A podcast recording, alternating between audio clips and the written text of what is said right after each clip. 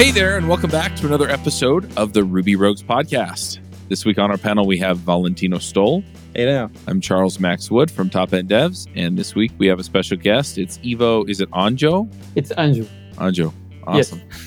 You want to introduce yourself? Let people know who you are, why you're awesome. Yes, definitely. So uh, thanks for the invite. I'm Ivo Anjo, and I really enjoy messing with Ruby, the Java Virtual Machine, desktop Linux, and like open source stuff in general. Of the Ruby things in particular, I really like working on performance and and making Ruby, Ruby better. So that's kind of how I started a bit of a, on a quest to build better tools to help people understand what their Ruby app is doing. Because in a way, I feel like often there's this perception that Ruby is slow, and definitely there are alternatives when you want to build some high, very very high performance things.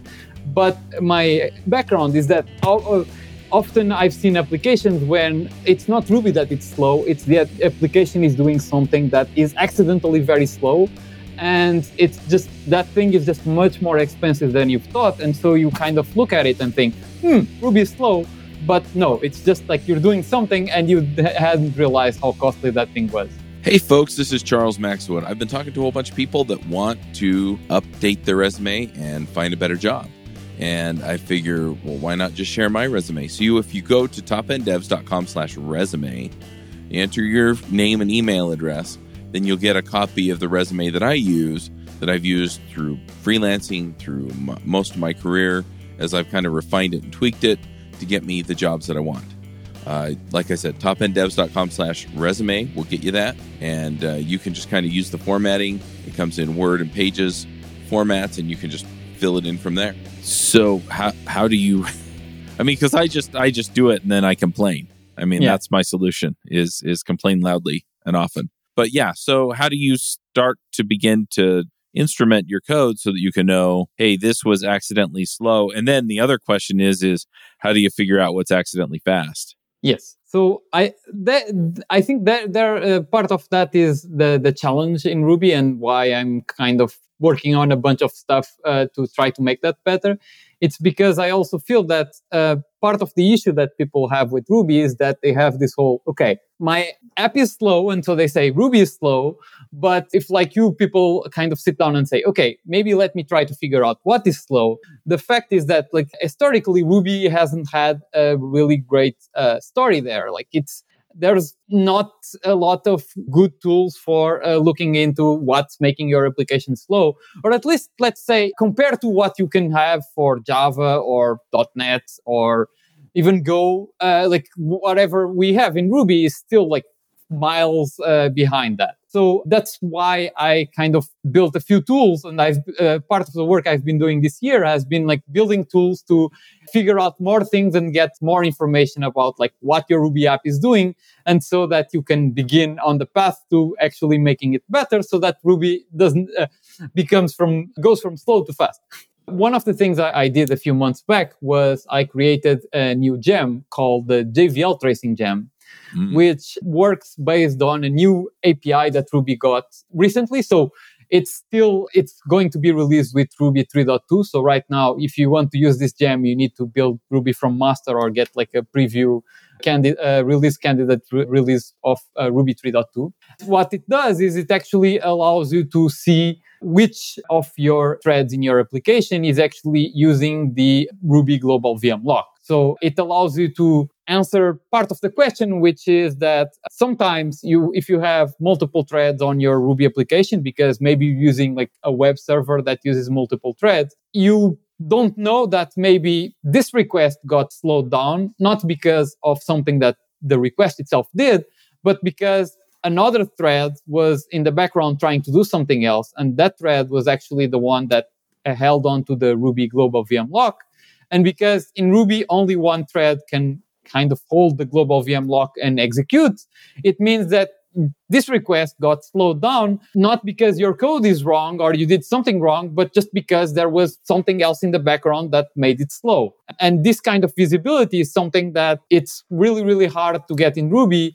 And so I was really, really excited when this API was added to Ruby. And I immediately wanted to build like some visualization for you to be able to see what your threads were doing at, at a point in time. Yeah, you know, it's This is really great. I love the work that you've done with the instrument, new instrumentation API. Yeah. I, I want to dig into that some more. But before we do, what you were just talking about makes me think of like the front ends, right? Like we have we, we use javascript right Mhm. for all of our front ends and they all like they just blast requests right like and, and it's meant to be asynchronous if you want to call it that even i don't know if it's truly asynchronous but they want it to be right and we we have all this these uis and we want everything to be asynchronous and it's not really right because we have the gvl as an example and that we're we're making this progress but it's definitely hard to track all of that across the whole request right? From it doesn't even have to be rails request it could just be rack and it i love seeing this basically hmm. is what i'm saying. I, I really hope that we can accurately shed light on what's happening in in this in the ruby itself so that we can track all of the across all the threads i mean especially with all of the great work that is getting done with like async gems Yeah. and suite of gems what's something about the instrumentation api has you excited and kind of hopeful that you can make sense of it all Yeah, definitely. I, I think it's the um, and actually like the this API was added by an engineer working at Shopify. And one of the things that they built is a gem that gives you metrics around this. And one of the things that I'm really excited to quantify is like how long does your like if you are if your thread is being if your request is being handled by a given thread, how long does that thread need to wait to acquire the global VM lock? Because in a way that gives you a number which is how much time you basically lost because your Ruby was doing something else. And that something else can be running something on the background. It might be servicing a different request. It might be uh, maybe Ruby was garbage collecting, but it gives you a bit of a okay, here's how much time it actually spent running my code. It's how much time it actually spent maybe uh, waiting for a database request, which is actually quite important and can be an impact on performance too. But there, there's, there's a big bit which you usually would not get visibility on, which is here's how much time your request was penalized just because your Ruby was doing something else. And so that's the thing that most that I'm really interested in getting more information and exposing in a better way. And uh, one interesting case is that, for instance, if you're using a web server with a lot of threads, and and if you're doing a lot of computation, which you, traditionally a lot of like the general kind of consensus in Ruby is that oh, usually the most expensive part of web application is a database request or any kind of I/O. So the Ruby parts aren't that expensive. But for instance, if you get a lot of information and you uh, spend a lot of time encoding JSON or decoding JSON or doing this kind of, of work, this work actually is the kind of work where if you do a lot of it will impact not just this request, but all requests that are running at the same time if you are using multiple threads. And it's kind of interesting that I, I had previously dug into the Ruby VM source code and saw that, for instance, Ruby, when you're doing a lot of work on the same thread and you don't uh, try to do any database calls or something, Ruby will allow your, your thread to run for uh, at most 100 milliseconds and then it will switch to the next one. And it's I had I knew intuitively about this, but it was really interesting to see the effect of this if, for instance, you launch 10 threads that are all, all doing something really heavy, as if like parsing JSON or encoding JSON or doing something like this, because suddenly, like one thread can wait for one minute, uh, sorry, not one minute, but one second, one minute would be even worse, can, wor- uh, can uh, wait for an entire second because, well, every, if you have 10 threads and every thread gets 100 milliseconds, then like you need to go like round, uh, round robin through every other thread before it gets back to yours. And you might not notice this before because there was not a lot of great ways to notice this, but it's uh, it's really interesting to see this show up in a visualization where you can really tell, oh yeah, like you can see my thread just waiting and waiting and waiting before it could do something. Uh, it can make progress, which is really interesting. So how does the waiting work? Like when when you say a thread is is waiting Mhm. on some something to be done, how do how is that working in Ruby VM? And what are some ways that you've used the instrumentation to be able to uh, like improve that? Okay, so there's kind of two ways for like generally for a thread to uh, be stopped by Ruby and then switch to another thread. So either what happens is that the, the thread is running a bunch of Ruby code and Ruby at some point reaches this 100 milliseconds threshold and, and says, okay, time's up. I'm going to see, uh, like switch to another thread so that the other thread can work. And in that situation, your thread, because it was interrupted halfway through doing something, then it immediately goes on the queue and it's immediately waiting to continue working because it was partway through something. So Ruby just interrupted it to give the other threads an opportunity. But your thread, if it could, it would have gone on without being interrupted. The other approach is when the thread, for some reason, kind of releases the GVL and then goes off to do something. So that's usually uh, that usually happens when you're thre- when you're doing something like a web request, usually a blocking web request, or uh, you're reading from a file, or something like that that will need some waiting, usually that waiting at the OS level. And so the way that database libraries and APIs in Ruby itself do is that they, they release the global VM lock so that Ruby can continue doing something else in the meanwhile. And they have a mechanism to kind of signal, okay, I'm ready to, I need it again. So in that situation, you don't get waiting until there's something to be done. So your thread does a request to the database and then it will wait for the database to, to, to come back. And only when the database returns does it tell Ruby, okay, I need the GVL now because I'm ready to actually do some work and return back to Rubyland. And so that's, that's the difference in this case where you can, a thread might, might not have the GVL, but not need it because it has nothing to do or it might uh, it might have uh, the, be waiting for it because it it's actually has something to do and needs to execute. Does the VM provide a way to like indicate that? Yes. It needs the, so, the GVL. Yeah. So basically, uh, when you there's a few way, a few APIs when you're at usually at the C level, and they they allow uh, they allow the usually C code or some kind of native code to tell Ruby when, in which state we're at. Like, am I ready? Uh, mm-hmm. am I going to do something else and don't worry about me? Or do I need, am I ready to return to Ruby code and I need the, the global VM lock? So that's the way it works currently. So I'm just trying to get my head around how the global VM lock works because my understanding was that at least back in the day, we were always talking about the global interpreter lock, which I think is kind of the same thing. But anyway, you can correct me if I'm wrong right there now if I'm wrong. But yeah, so essentially what it does is it says I'm doing something that I that shouldn't be broken up, right? And so don't don't switch threads on me yet, right? So if it I don't know. Somewhat. So maybe uh, so about the global interpreter lock uh, or global VM lock, the the thing is like i'm not sure if it was ever called the global interpreter lock maybe it was in the past but a lot of people use call it the global uh, interpreter lock because that's usually what the Python community calls their own version okay. of the global VM lock. And it kind of stuck. So in a lot of places, people still say the global interpreter lock, although inside Ruby, it at some point was called, called the, log, the global VM lock. In fact, in modern Ruby versions, since the introduction of Ractors, actually, it's, they call it something else now because you have uh, the equivalent of one global VM lock per Ractor. But when you're not using Ractors and you're using Ruby 3.1 or 3.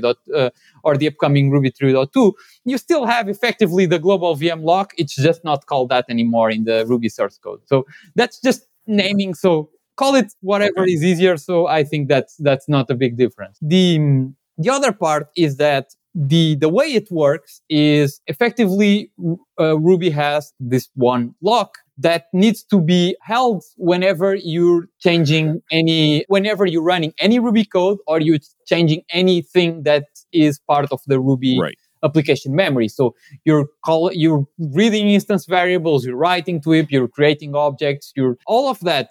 Even if you ha- are working on some C code, even if you build like a Ruby C extension, if that Ruby C extension is calling methods and ex- Ruby methods and accessing Ruby objects, it still needs the global VM lock. So right. it guarantees that it massively simplifies in a way the, the, the VM design, and this is why it's there, but right. still allows some degree of performance, especially as we were talking before about the async gem, because when you're doing, when you're just going to the database and you want to do a, a wait on a bunch of things and all that, it's having these kinds of models in Ruby allow Ruby to still take advantage of that, even though the, the VM itself is not built to actually be everything uh, executing in parallel all the time. Right, that makes sense. Yeah, you don't want stuff changing out from under you because some something else Exactly. is changing it at the same time. and it can still kind of happen at the level of Ruby code. So one uh, common misconception is that the global VM lock uh, like protects your Ruby code, and it actually only protects the VM code. So the VM code is always correct, but it might not pro- protect your code because you don't know if Ruby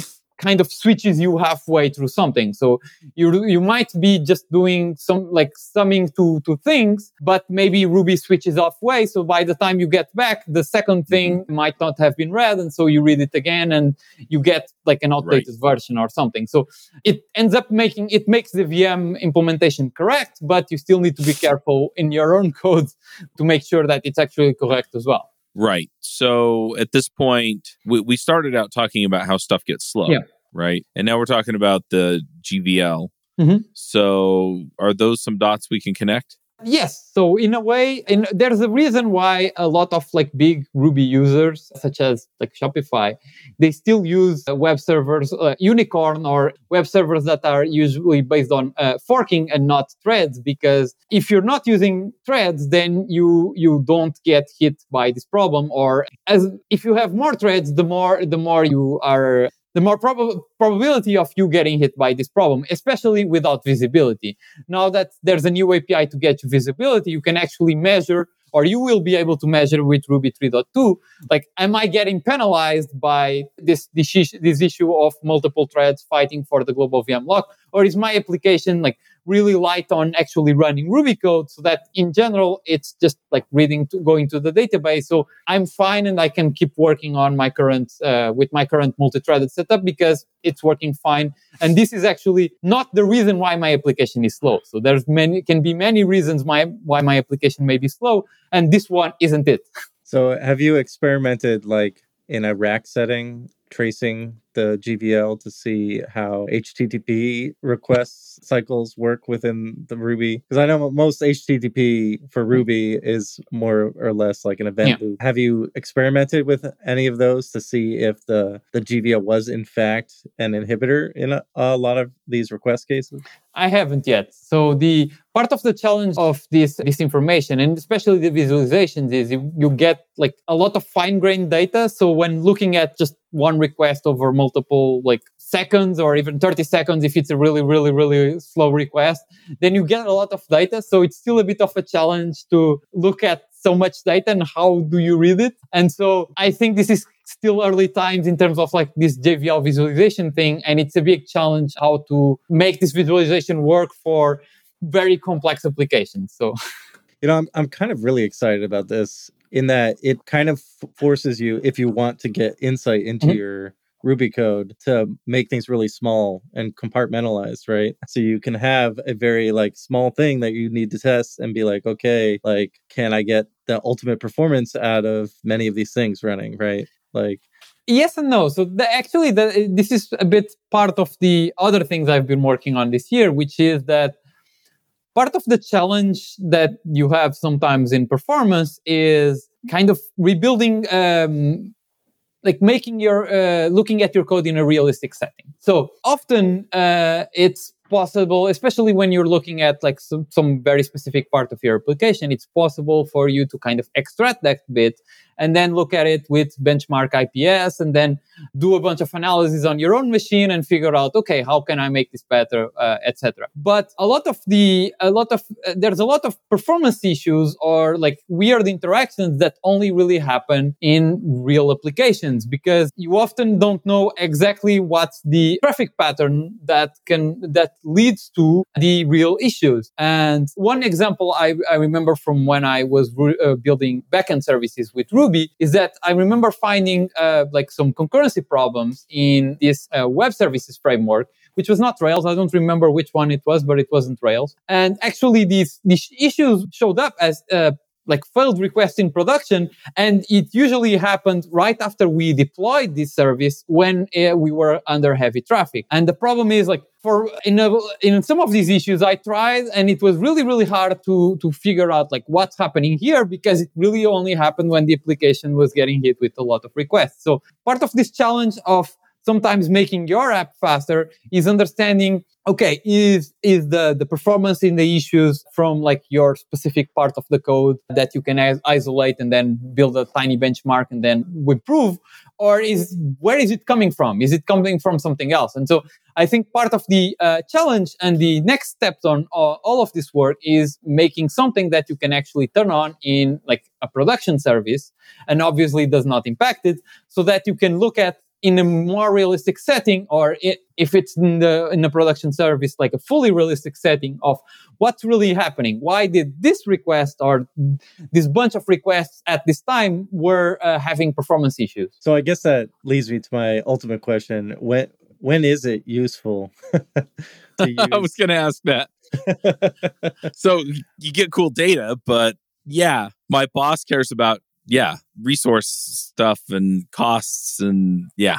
That's that's a good point. So it's one of the uh, kind of challenges when you're building per, like performance tools is how what people care about in the moment and how can you how can you meet those those requirements. So often something something like performance often it's like if the application is maybe not as performance as we as we would wish and uh, as engineers. Often it's not because uh, or even in any direction like bad performance in a way is kind of another uh, variant on tech debt so like tech debt doesn't accumulate because we really love having like tech debt and running old old versions of Rails and Ruby, etc. It happens because well, there's many conflicting uh, pr- uh, priorities in the day to day of building a, a, Ruby web service and running a, a, business, and so you need to balance like how much time I spend on like fixing bugs, how much time I spend like on performance, how much time I spend on building new features, etc. So one way that uh, some of these some of this work in like making like improving the performance of, of, your application can impact the application is that if you are able to figure out like uh, sources of inefficiency in your application and often like if you've never looked at an application with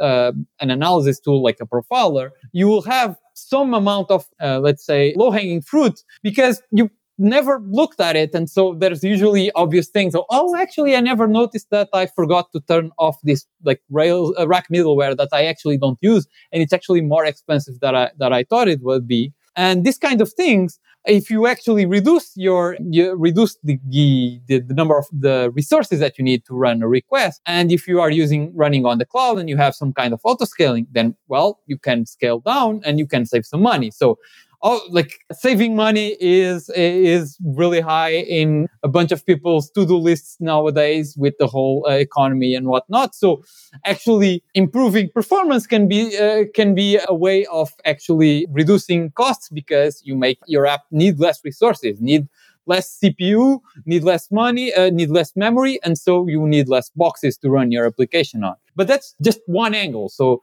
that's the angle of that maybe your manager and your like your uh, reporting organization would care a lot about. Yeah and you know sometimes those memory issues turn into throughput issues, right? As all of a sudden your Ruby application is in the middle of trying to autoscale and it's getting throttled.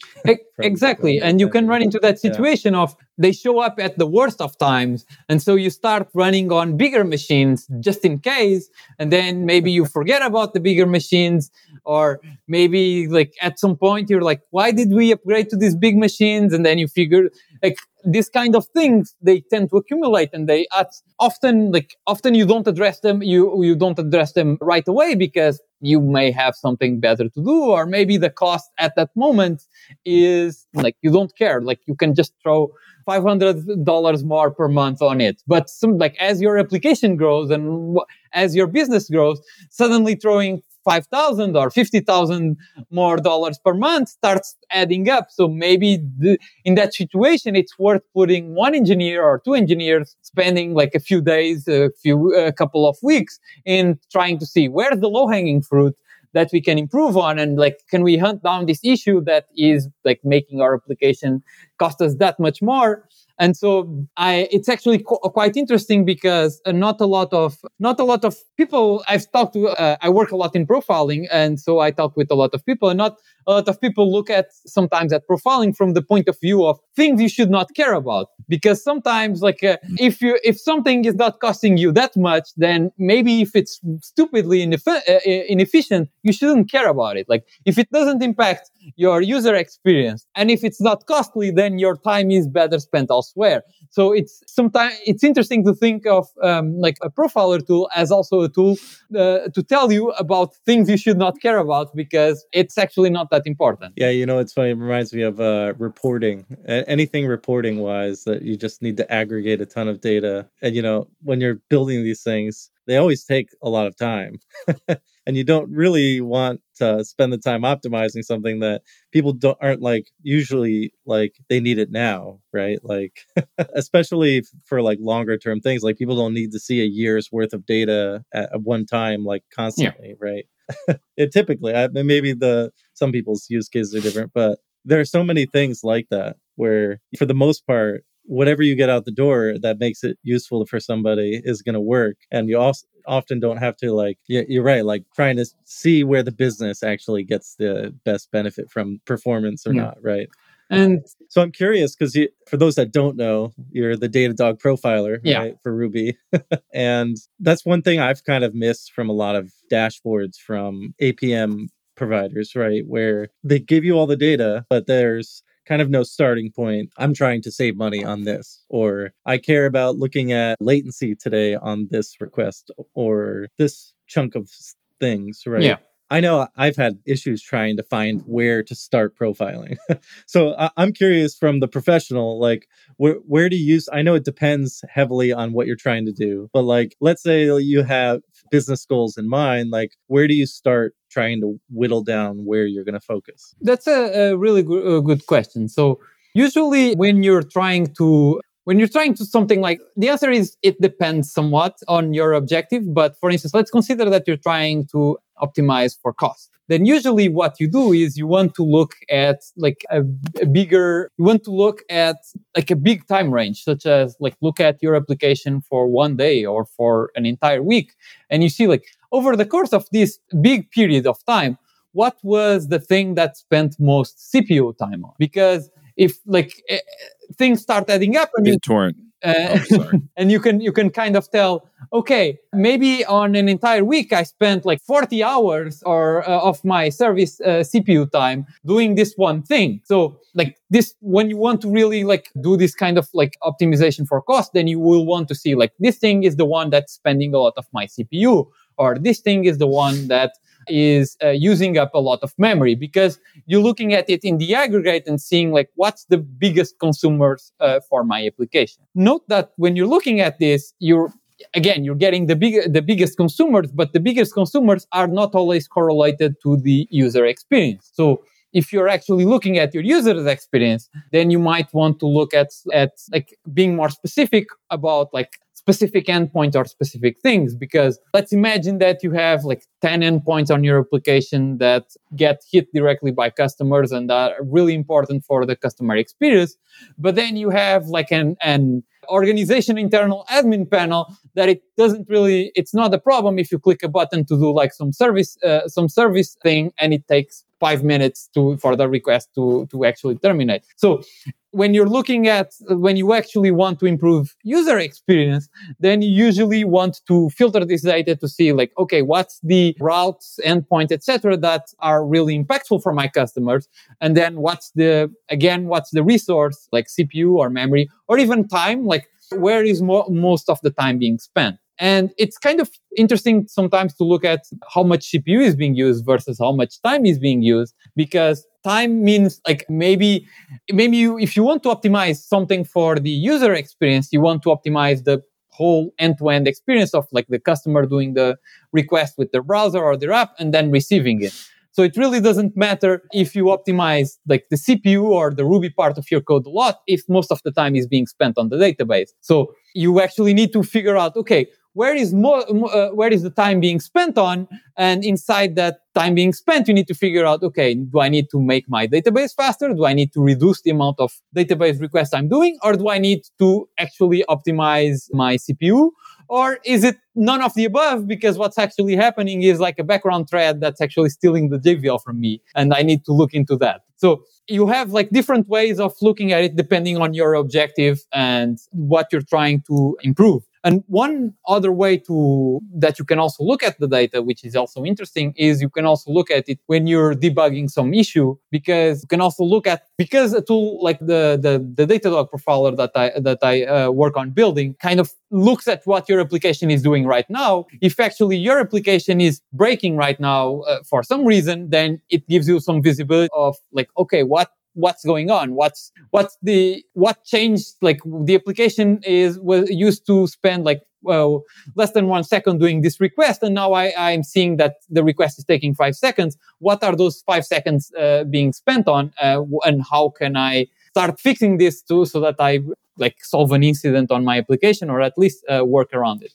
Hey there, this is Charles Max Wood. I'm excited because I wanted to let you know about this thing that I pulled together that I had just I've been dying to have this for years and I never felt like I could. And then I just realized that there's no reason why I can't. So um, I'm putting together a book club and we're going to read development focused books, career books, you know, uh, technical books, whatever. The first book that we're going to do is going to be Clean Architecture by Uncle Bob Martin. If you're not familiar with Clean Code or some of the other stuff that Bob has done, check that out. I've also talked to him on the Clean Coders podcast, which is on Top End Devs.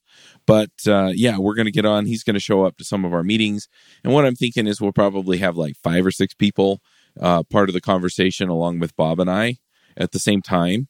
And we'll just, uh, so somebody can come on, they can ask their question, and then we'll just ro- rotate people through. So we'll, we'll mute one person, unmute another person when it's their turn to come on and, and be part of the discussion. So we'll do that for like an hour, hour and a half. And then the other part of it that I'm putting together is just kind of a meet and greet gather area on GatherTown. And so after the the meetup and the call, what we'll do is we'll all go over to GatherTown and you can just log in, walk up to a group and have a conversation.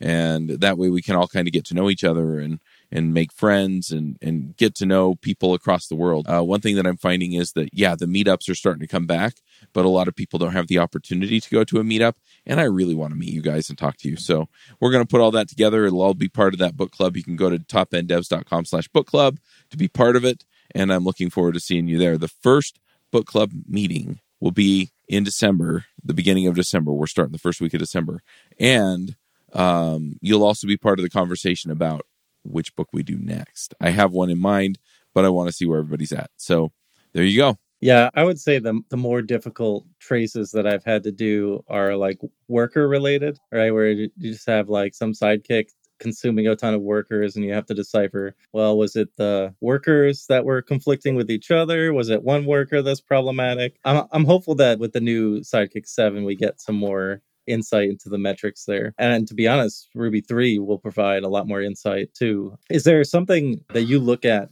for like worker related events that you can help make sense of what's happening or outside outside of just like an apm that giving mm-hmm. metrics mm-hmm. like and broadcasting them is there something more specific where you can see okay well you know these things are happening kind of asynchronously, not necessarily yeah. right because of the GVL if you're not on Ruby 3 too.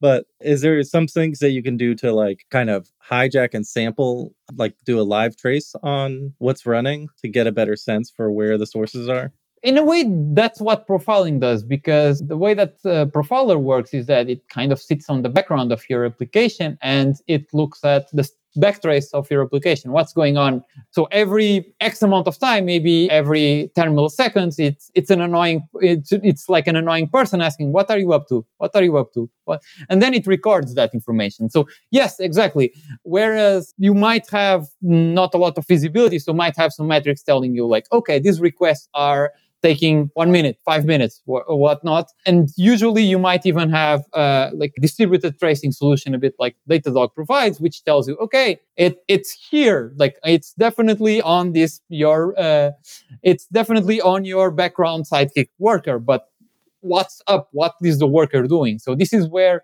uh, uh, the uh, profiler comes in because it actually tells you like even sometimes down to the line of code this is the one line of code that it spent a lot of time on and that gets you a lot of that get, gets you a lot of context to begin fixing the issue so For instance, um, I recently was investigating uh, an internal issue at Datadog uh, where we were using, uh, we use like GitLab, like our own self-deployed version of GitLab. And we were having a performance issue there. And GitLab is a Rails application.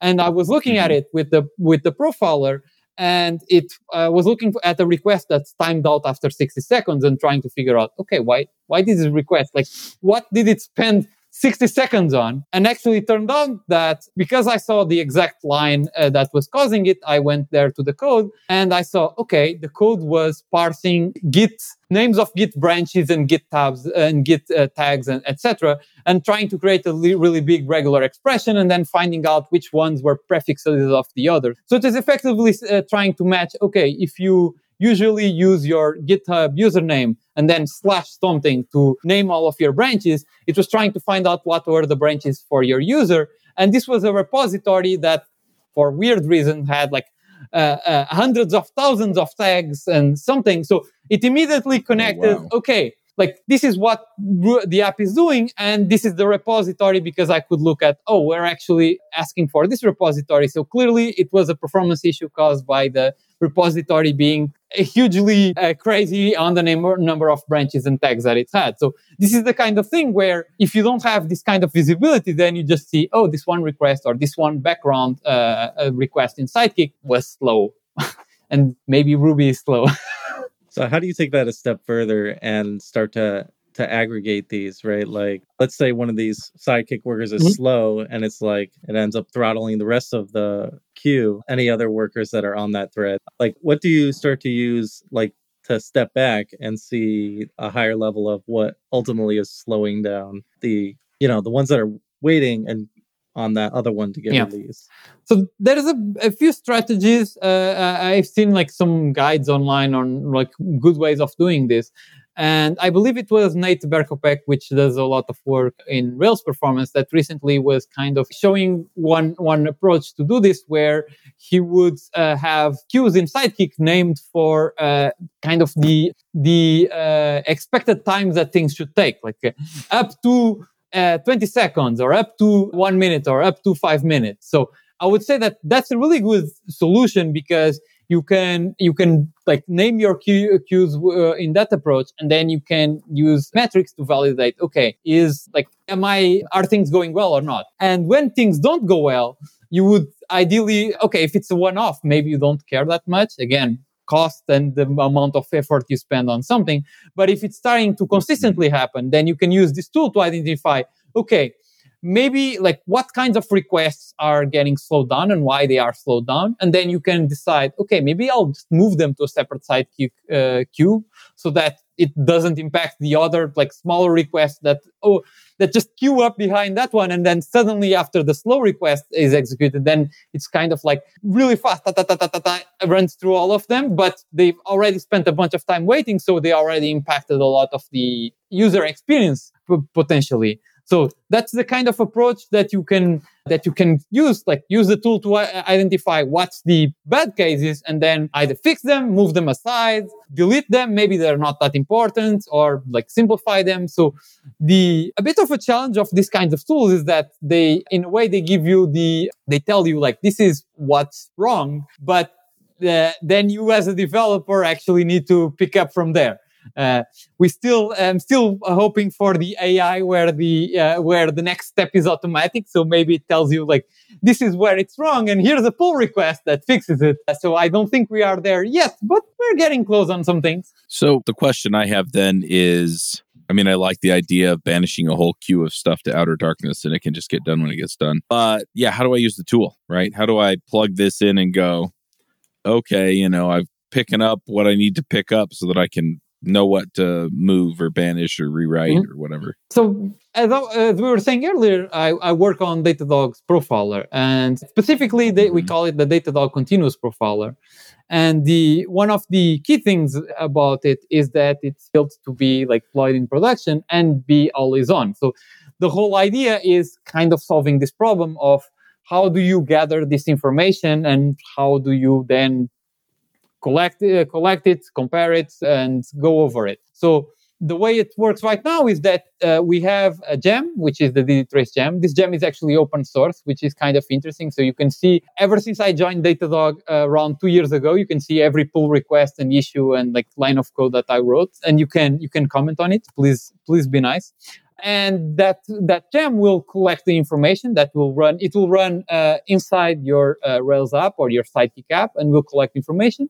And then it will send it to datadog. And then you can go on the datadog ux and i like zoom in. Oh i just want to see my Sidekiq workers. I want to, to see my rails app. I want to see them all together. And you can kind of mm-hmm. zoom in and, and show uh, and see which parts you're interested on. And then you use that to identify okay where where where's the bits that i should care about and where's the bits that i i, I don't need to care about cool yeah you know we've we've been talking a lot about kind of throughput and CPU hmm. targeting profiling. And uh, that's that's only one side of the puzzle, right? And costs are often, not always, but often associated with mm-hmm. memory related performance issues. And I mean, I remember the days in Ruby 187 where you'd be running a Rails server and all of a sudden the memory would start spiking and you'd have to like restart the Ruby process and then suddenly everything would be working again.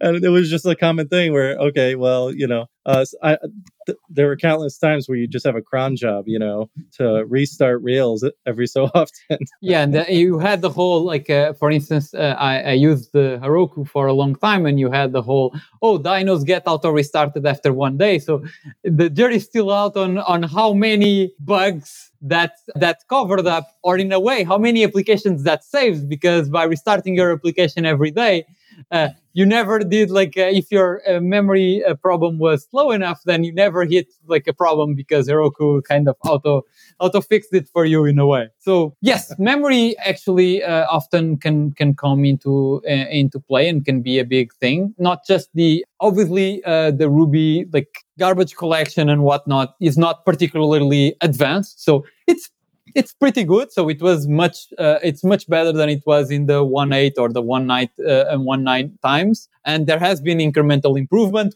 with things like first the concurrent concurrent work, then uh, generations, then uh, the compaction work that uh, Aaron Patterson is doing.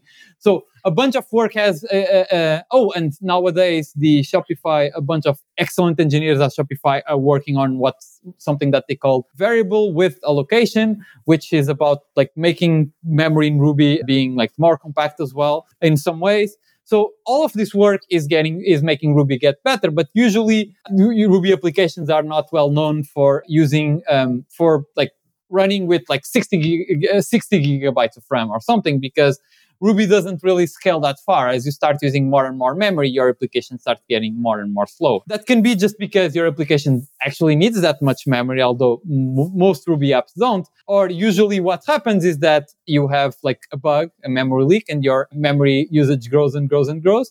And so at some point you hit the limit on your container or Linux box, and then it, your application needs to get killed. And one of the things, so I recently presented at RubyKaigi and on this uh, exact subject, which is that uh, me and another engineer from Zendesk called KJ, uh, we have been working on uh, another Ruby gem that is that provides like a, a, heap profiler, which is like a tool to understand why uh, what what memory is uh, being used in Ruby and where is that like where is your memory going? What's spending memory? And like historically, that's one of the, I would say that this part in particular is one of the things that Ruby has missed a lot compared to like other ecosystems such as, such as Java, which is Ruby hasn't had a lot of tooling like this to look at what your application uh, is spending memory on. How was RubyKaigi? It was really good, actually. Like uh, it was, I was really, really, really looking forward to it and like meeting some of the core team and saying like, uh,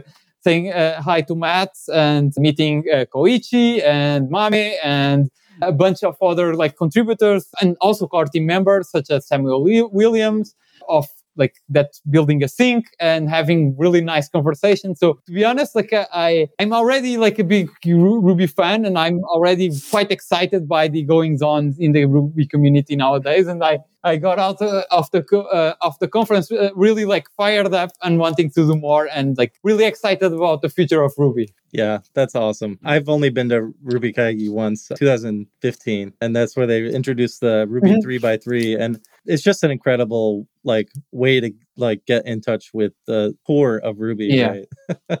it really is like wild. Everything comes out of that, right? And then you start to see more and more of the effects of that, right? Uh, so I really enjoyed your talk. It was, uh, for those that don't know, hunting production memory leaks with heap sampling. So what is heap sampling? So yes, that's a good that's a good point. So the the big challenge like when you when usually when you have a memory leak on your uh, ruby application or when you suspect you have a memory leak on your ruby application the question becomes like how what do you do what how do you find it? And you want to fix it like how do you fix it? So usually there's a few gems that already do this and help you out. The problem is that those gems either do things that are quite expensive in terms of like requiring cpu and memory like by tracking objects and uh, doing things like that. So that's things that are really work really well. If you if you can if you can make the issue happen on your own developer laptop or some staging environment it's great you don't need any of the things i'm about to say Mhm. because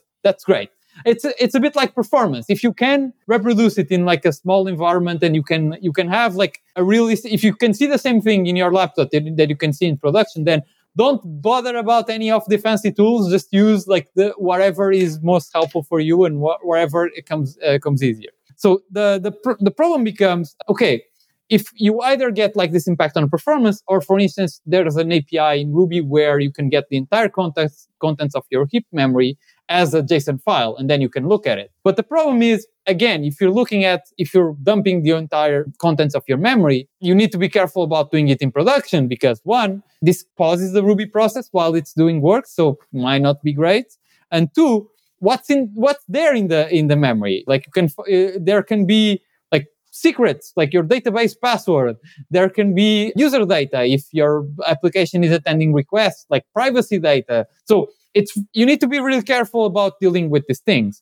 And so a different approach that is the one that the, we've proposed at ruby kaigi and that's used in like uh, for instance go go provides uh, something like this is uh, the approach of sampling. So instead of trying to track every object or giving you like a file with the entire contents of your of your like ruby memory what if you track one like every hundred objects or every thousand objects? So you don't need to track them all. You just need to track them from time to time. And this doesn't give you like a hundred percent accurate view but uh, if your application is actually leaking objects then if you even if you only look at the, every 100 objects if you're getting more and more and more objects it will be obvious that after one hour of running this information, or maybe after five minutes, but you run this information on 10 machines or 20 machines, you will get enough data from your objects that you'll be able to tell, oh, actually, I have a lot of these objects uh, living in my memory. And this is how you kind of start looking at it. And the context of this work actually started because uh, Zendesk, uh, and KJ works at Zendesk, and he was wanting to investigate some issues that he saw again in production and that he could not figure out how to run on his own laptop. And he missed this kind of tool. And so he started working on it and we started collaborating on it because we're also like, we're both really interested in this area and on trying to build this tool that just looks at your memory, at your objects, every n amount of objects. So it's a bit similar to the approach I was talking about earlier, where for CPU or wall uh, clock information, we look at the application from time to time and ask it, what's up? The idea here is you look at objects from time to time and you ask, uh, and you figure out which ones are being kept alive. And then you build like some information out of it. So for instance, you can get where the objects came from, and then you can build a visualization that tells you, oh, actually you have like 5000 objects or one gigabyte of objects uh, coming from this one method that creates an object and the objects never seem to be cleaned.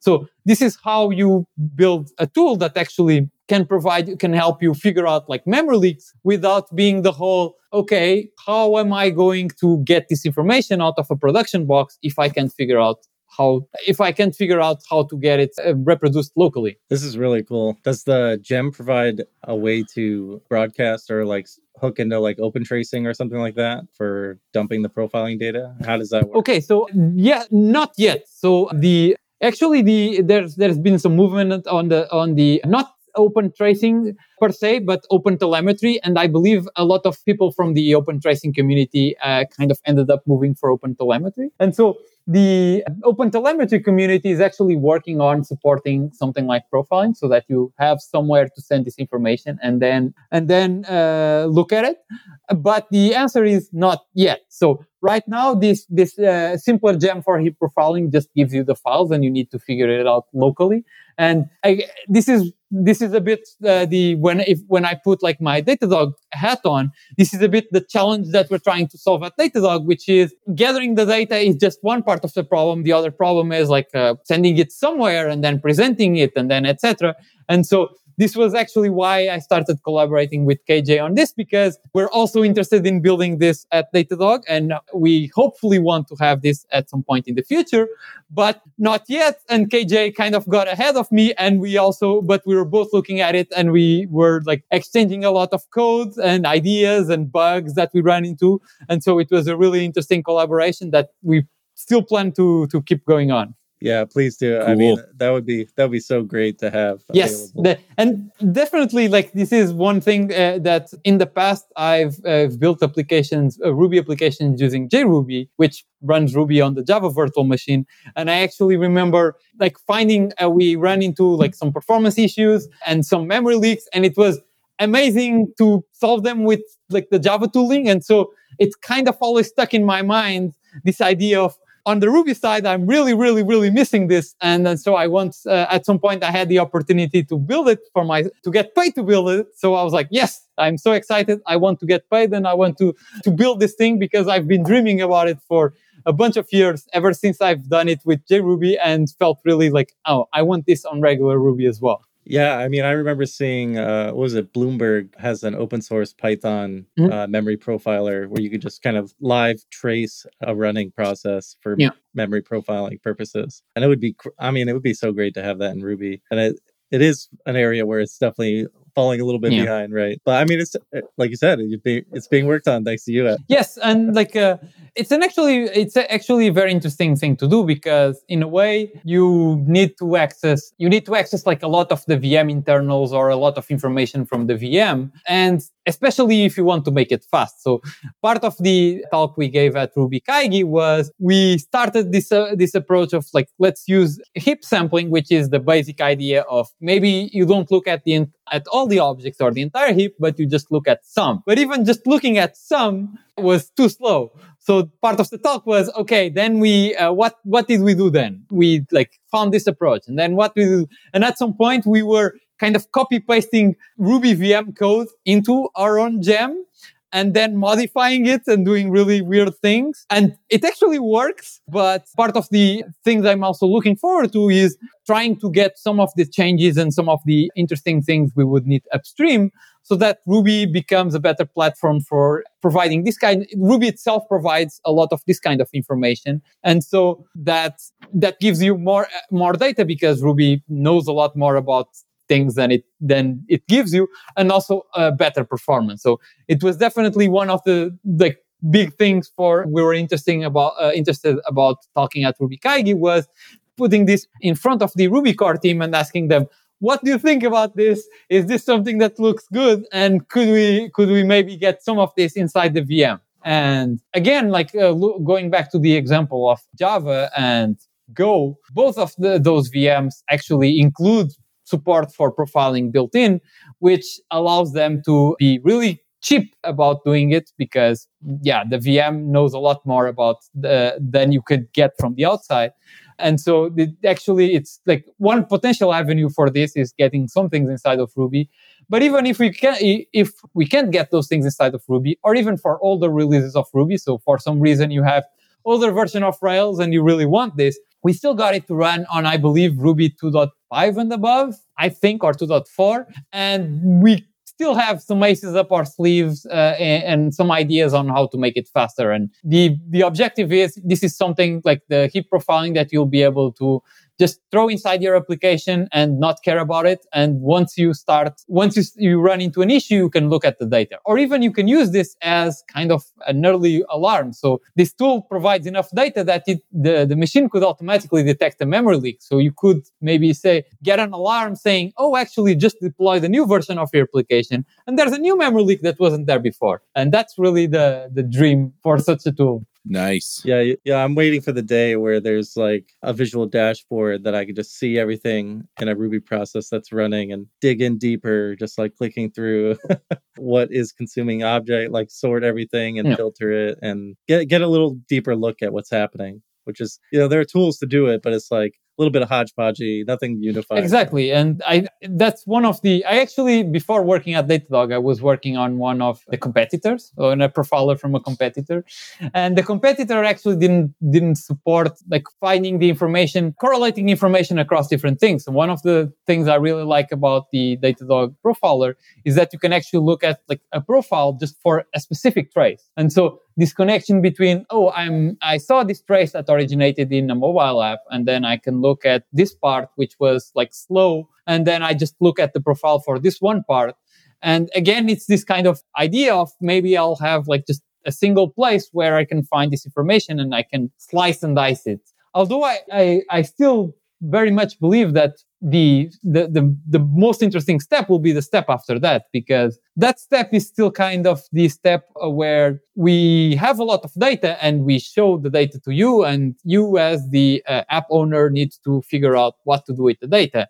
You need to think about, okay, I'll investigate something and then you investigate something and maybe you use that to improve your application. But I still think that the, the really cool next step would be for when you start getting kind of a push model where the system, it's, the profiler itself will tell you your application just started leaking memory at this version. And maybe here's how, like, here's where it's coming from, and maybe here's how to fix it. Or you've just made the change and you added like this thing. And actually, this thing is impacting your performance. So uh, here's how you properly configure it, something like that. And there's like, I think there's a path from where, uh, what tools currently have uh, nowadays and to, to something like this in the future. So some profilers, some tools have like detection of some things. I believe that there are tools that, for instance, detect N plus one queries to the database. So once you start getting this kind of data together in one place, it will be really cool because you are, you will be told when your application is doing something wrong rather than you needing to to notice that your application is doing something wrong and then figure out what it, what it is. Yeah, that would be super cool. And I mean, it just made me think about too like I would love to see how churn affects the the performance of the application, right? Like if you change the specific mm-hmm. file too many times like hey, like this is starting to becoming sensitive, you know, like maybe maybe this thing needs to be refactored, right? Like you can get alerting like over time. Yeah, and, uh, and like actually, Datadog is also building some of that. We have, unfortunately, not yet for Ruby. Uh, sad smile and hint to my colleagues if anyone hears this is that we're working on integrating with VS Code so that you can actually be looking at your file and you can have something telling you actually this thing is pretty expensive. So it's when as you're editing, you're kind That's of being awesome. told like this is the interesting That'd part, so nice. rather than you needing to like look somewhere else that that this is the expensive part. So not yet for Ruby, but I will keep annoying everyone until we get it for Ruby as well. I will be hunting your Twitter feed for forever until I see that. yes. And I want it for myself as well, which is a part of the fun of building uh, developer tooling is that obviously there are many kind of customers and but it's much easier to put myself in the shoes of, of our customers versus when you're building a lot of other things that maybe you haven't used or you don't get like a lot of use. So definitely this thing is like, no, no, I want it. yep. All right. Well, we're kind of getting toward the end of our time. If people want to connect with you, Ivo, how do they find you on, on the so internet? So, at the risk of sounding really passe and outdated, uh, you can find me on Twitter. I'm at Knux, so at uh, K N U X. And I also have a blog on uh, ivoanjo.me. So that's I-V-O-A-N-J-O.me. And yeah, I sometimes I also send my blog post as a newsletter if you prefer that. So definitely reach out and let, let's talk because I'm really interested to talk about performance and Ruby things. Cool. All right. Well, let's do our picks. Have you ever wished that you had a group of people that were just as passionate about writing code as you are? I know I did. I did that for most of my career. I'd go to the meetups, I try and create other opportunities, and it was just really hard, right? The meetups, I got some of that, but they were only like once or twice a month, and it was just really hard to find that group of people that I connected with and and really wanted to, you know, talk about code a lot, right? I mean, I love writing code. I think it's the best. And so I've decided to create this community and create it a, a worldwide community that we can all jump in and do it. So we're going to have two workshops every week. One of those or two of those every month are, going to be Q and A calls, right, where you can get on, you can ask me or me and another expert questions. Uh, the rest of them are going to be focused on different aspects of career or programming or things like that, right? So it'll go anywhere from like deployments and containers all the way up to managing your 401k and negotiating your benefits package. Well, we'll cover all of it. Okay. And then we're also going to have meetups every month for your particular technology area. So we have shows about JavaScript, React, Angular, Vue, and so on. We're going to have meetups for all of those things. I'm going to revive the freelancer show. We'll have one about that, right? So you can get started freelancing or continue freelancing if that's where you're at. And I'm working on finding authors who can actually do weekly video tutorials on something for 10 minutes that's related to, again to those technology areas so that you can stay current keep growing so if you're interested, go to topenddevs.com slash sign up and you can get in right now for $39. When we're done, that price is going to go up to $75. And the $39 price gets you access to two calls per week. The the full price at $150, which is going to be $75 over the next few weeks, that price is going to get you access to all of the calls and all of the tutorials and everything else that we put out from Top End Devs, along with member pricing for our remote conferences that are coming up next year. So go check it out, topenddevs.com slash sign up. Valentino, do you have some picks? Sure. So I've been participating in the first Ruby Friend program by Andy Croll. Graciously started this lovely program for new Ruby people coming into the community to get paired up with somebody. And it's been really great so far. I've met somebody that's new to the community, new to programming, trying to switch industries and trying to just help them, you know, navigate and meet new people in the community. So it's it's been a, a great experience for me. I hope that they also are having a good experience. but if you're interested, I recommend checking out First Ruby Friend and either helping or joining. It's been a great experience so far. And the last thing I have here, I found this thing called the unicorn board and it's a giant led pixel grid that comes with a battery attachment and a speaker and you can just plug it in and program it to do whatever you want. So uh, i just ordered that and i'm looking forward to playing with that. That sounds cool. I'm going to go next. So i usually do a board game pick. I'm trying to remember what i picked last week. I think it was dice miner. So i'm going to pick a different game this week. It is 10 penny parks. And what it is is it's Ivo's nodding. Have no, but it? it sounds interesting.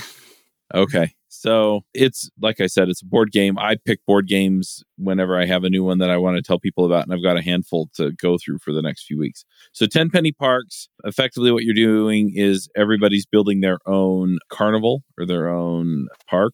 And so what you wind up doing is you t- it's a worker placement game. So you place your worker and then you do the thing in the space that you've placed it on. So you can buy attractions or rides, you can put in concessions, you can clear trees off of your park area because the different attractions are different shapes and so you have to be able to fit them on your board. And yeah, what you're trying to do is you're trying to get the most they call them visiting persons. If you're a board game person like I am, you'll pick up that visiting persons has the same initials as victory points.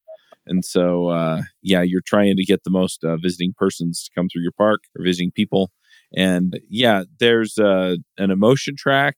It gives you bonuses at the end of every round. You play five rounds. I think every time I've played it with more than two people, it took like an hour maybe. Board Game Geek has it weighted at 2.17, which is it's complicated enough to be fun and has enough ways to win to be fun, but it's not so overcomplicated that you're going to spend forever figuring out how to play it or you know, it's not so involved that it's hard for a casual gamer to pick it up. So anyway, I really enjoyed it and uh so I'm going to pick that. I'm also just going to shout this out cuz I think we're kind of to that place. We're starting our book club in December. We're going to be reading Uncle Bob Martin's book, Clean Architecture. And there's a non zero, yeah, non zero chance that he will show up to some of the book club calls. And so, yeah, we're going to do the calls. I think I scheduled them for Wednesday afternoons. But yeah, you just show up on Zoom and we're just going to have kind of a roundtable discussion type of thing, right? So you'll raise your hand, we'll unmute you, and you can go for it. I want it to be more of a discussion. I don't want it to be. Some of it will probably be a Q and A if you have a question for Bob. But yeah, and then I'm looking at books to do after Clean Architecture. We're probably going to take eight weeks to do Clean Architecture, so that'll be December, January. I'm kind of tempted to do seven languages in seven weeks, but yeah, we'll see. So anyway, uh, I just wanted to let people know about that. There was something else I was going to pick, and I don't remember. I've been listening to this book series. I was I was going to pick this too. And again, I I'm on shows. I don't remember if I picked it last week or not. So if I did, I'm sorry. The first book is called Keepers of the Lost Cities or The Keeper of the Lost Cities. The main protagonist, 12 year old girl who finds out that she's different. Well, she knows she's different, but she finds out why she's different. And, you know, it's kind of a fantasy where they come into our world sometimes, the human world, but most of it takes place, you know, in this kind of alternative world area, whatever that, you know, that was created by the author, kind of like Harry Potter. And and it's been fun. I'm on the fourth book and yeah, I've been enjoying it. It's you know, it's not the kind of deeply intriguing novel that, you know, you're looking for that you just kind of want to fall into on a deep read. It's a pretty light series, but it's fun and it's geared toward teens and preteens. So, you know, my kids all love them. So, anyway, but I've been enjoying them enough to listen through them and, you know, not give up on them because I'm bored or anything like that. So, so I'm going to pick those because I think, I think they're a good read. And if you have kids, they're definitely something you can read with your kids. Uh, I think that's all the picks I have for now. I, I guess one other thing I just want to put out there here in the US, we just barely went through an election day and everybody has feelings, right? You wish these people had won, these people had lost. Maybe you expected a different outcome than what, what's out there. But no matter where you come down on this stuff, just keep in mind that everybody kind of comes from a different place and we're all trying to do our best. And it's just not worth demonizing people or fighting about this stuff. I mean, I feel like some of these issues are worth discussing and some of these things are definitely worth fighting for. But not at the expense of dehumanizing another person, right? They may just not get it, but that's different from them not being human enough to deserve some level of respect and dignity. So I'm just going to put it out there. I know most of the people I talk to, like 90% of the people I talk to, they kind of intuitively know this.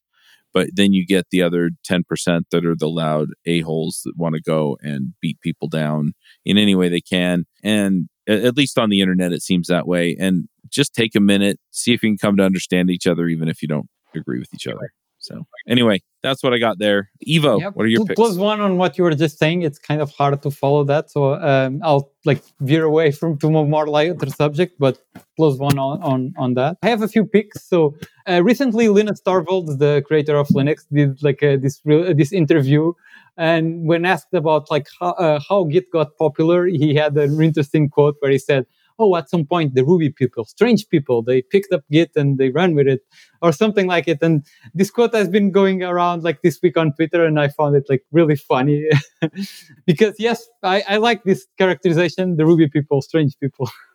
I think it fits and why I like uh, being in this community. Um, another pick I have is actually uh, the other Ruby Kaigi talks. So the Ruby Kaigi talks have been uploaded in the past two weeks on on YouTube, like for this year and you have really interesting uh, talks. So, for instance, you have Samuel Williams' talk on real world applications with the Ruby Fiber scheduler, where he talks about how we basically started building what is now Falcon and the async gem and all these amazing things for Ruby because he wanted to build like a DNS server in Ruby.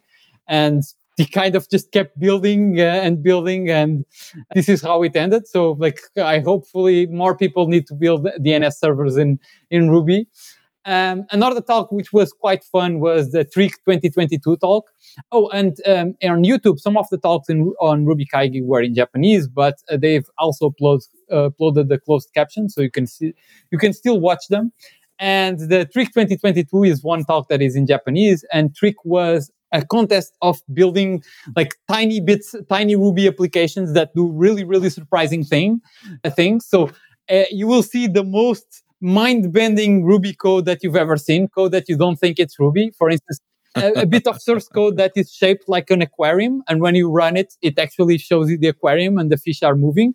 And then at some at any point in time, you can control C and stop it, and then you can copy paste how the aquarium looks right now. And if you if you paste it again and you run that code, the aquarium picks up from there. So the aquarium is the code itself and it always shows the code for the, the frame that you're watching. And that's like, I can't even begin to think about how one builds something like that.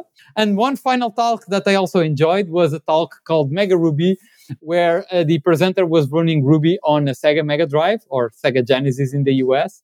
And he actually did the presentation on an actual Sega Mega Drive that he showed. He had up there on the podium.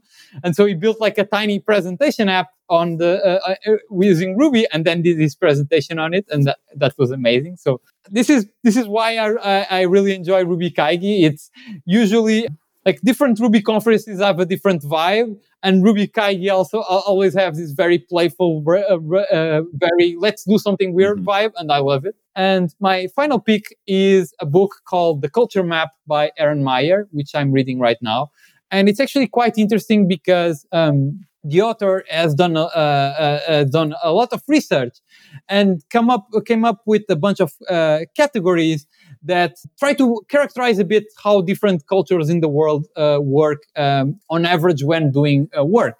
So the categorization is something like cultures that prefer low context uh, versus high context, uh, context, uh, context. So when you're speaking about some subject, do you try to explain all of the context or do you kind of just assume the other person has a lot of context and you jump right into it? Things like such as indirect and direct negative feedback. So do you uh, do people prefer getting indirect negative feedback or do they prefer hints?